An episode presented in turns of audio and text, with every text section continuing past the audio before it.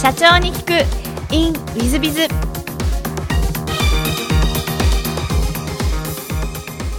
本日の社長に聞く in ウィズビズは株式会社オリジンの代表取締役高田社長様でいらっしゃいます。まずは経歴をご紹介させていただきます。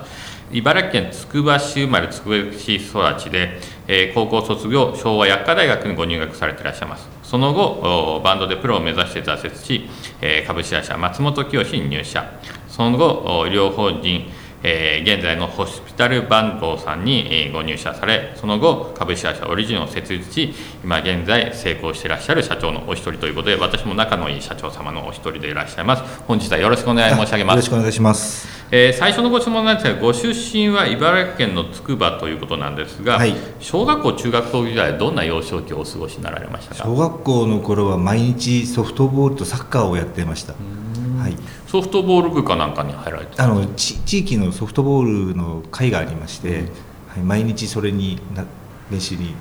進んでました、はい。いあの運動神経とかもじゃあよろしくて？や全然良くなくてですねあの一番楽なキャッチャーにされたんですけども、逆にキャッチャーってすごく頭を使う仕事でしてあとバットが目の前で振られるのすごく怖かった思いでしかなかったですね。あのやっぱり高橋社長あの聡明であの頭脳聡明でいらっしゃいますので頭も最初からよろしかったということではい、でその後、えっと、高校の方上層学院の方に進められていらっしゃるんですが高い。校時代はどんなことをしてなんて思いでございますか、高校時代は中学の時はずっとテニスをやってたんですけども高校の時にちょっとあの推薦入学だったもので勉強しないといけない状況にありましてあの授業をたくさん受ける状態にされてました。なるほど、はい。えっと、じゃあ高校時代は結構勉強してたっていう感じ？勉強させられる学校でしたので でその合間をもってしてちょっとあの軽音楽部でバンドをさせていただいてました。なるほど。じゃあ,、はい。あのもう高校時代からじゃあバンドとかをやり始めあやってました。はい。なるほど。でその後あの昭和薬科大学にご入学されていらっしゃるんですが、はい。これ薬剤師を目指したということでいらっしゃいますか、はい、えーとですね、あの大学を受験した時にもう先ほどの高校のバンドの話になるんですけどもあのどこか大学行ってバンド活動したいなっていう思いが最初にありましてで大学高校数件やっぱり何回か受けたところですねあの受かったところ大学ありましてで何社かあの何校か学校受かったところでですねあの将来的に潰しが効くように資格があった方がいいだろうということで医学部を、はい、選ばさせていただきました。なんかあの薬学部はあの目指してなくて選べるというのは相当頭がいいからそんな感じなんだと思うんですけども、はいはい。えっとじゃあ薬剤師にはなるけどもはい。本当はバンドのプロとして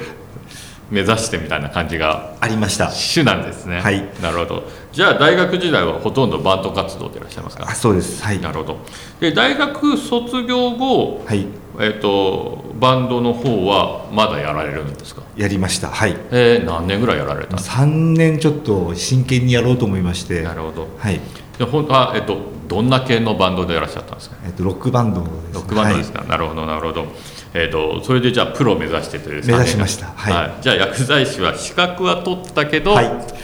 何にも使わずが最初の3年間でいらっしゃいますが、なるほど大変面白い人生なんですが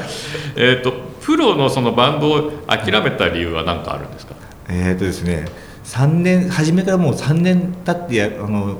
期限を決めてましたのでで3年以降経つともう自分20代後半になってしまうので資格のあの勉強もできなくなってしまいますから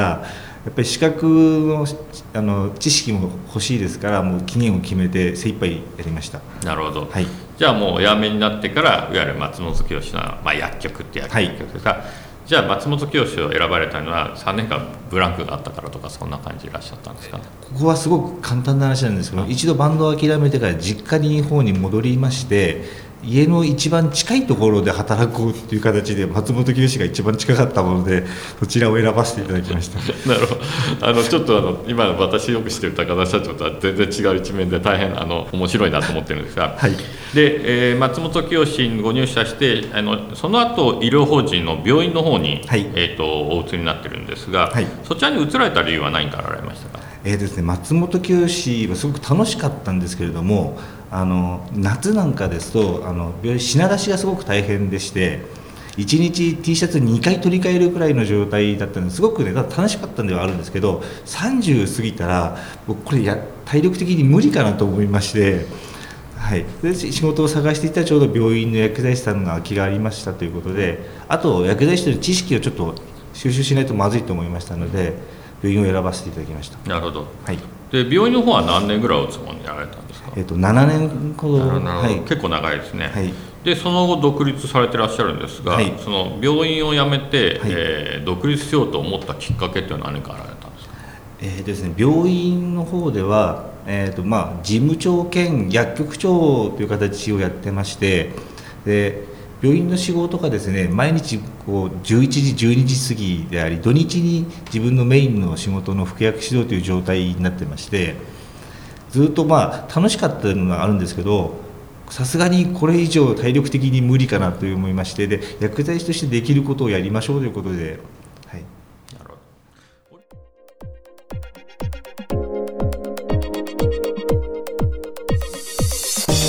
経営者を応援する。社長の孤独力。番外編。本日の社長の孤独力番外編。売上を伸ばしたい。4章6個の売上を伸ばしたいです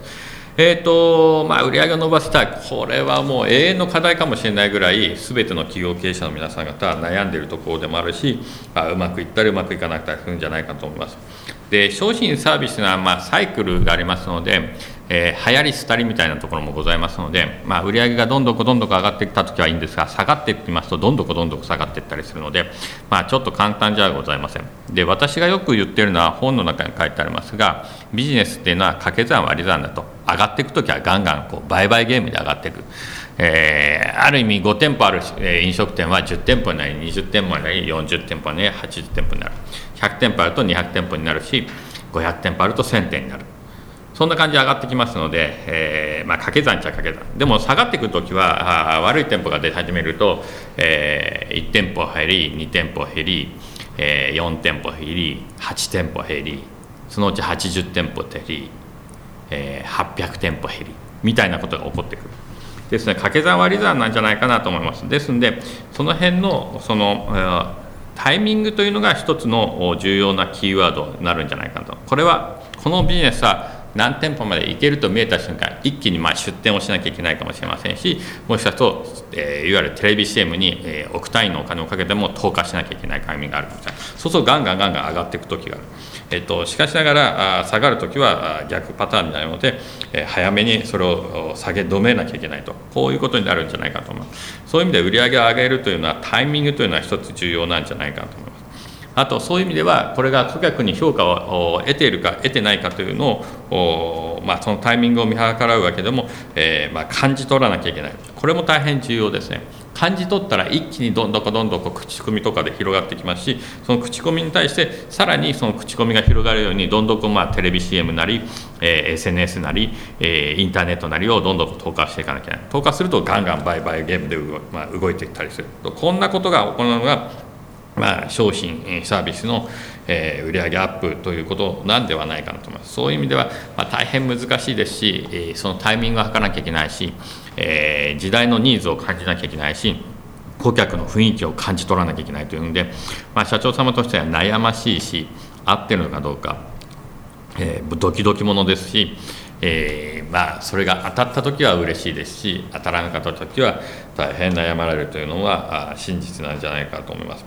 えーまあ、そういう意味でいきますと、えー売上アップ伸ばしたいというのは一番あシンプルなニーズであり一番簡単ではないので、まあ、元の話もとやっぱりいい商品いいサービスを作りそして顧客の評価に耳を傾けそして、えーその評価を感じ取りながらいいタイミングで、えー反則施策反則戦略をきちんと打っていくということが大変重要ですので地道な、えー下準備といいますかことをきちっと鳴らしていくと急にポンと当たるようになるということもありますのでタイミングというのは来ますのでそのタイミングが来るまでの地道なものの積み重ねが売買ゲームにする掛け算にするタイミングが来るとも言えるので地道な努力が大変重要だというのも売上えアップのための重要な要素の一つなんではないかなと思います、まあ、その辺を考えて、えーぜひ売上を伸ばすことを考えていっていただければと思います。えー本日の社長の孤独番外編はここまで。また来週。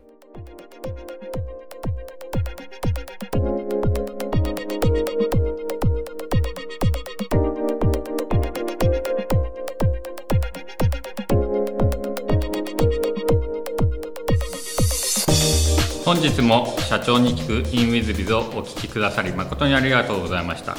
えーこの番組は2017年1月から毎週配信を続けております。これまでにたくさんの成功社長成功経営者のインタビューをお届けしてまいりました。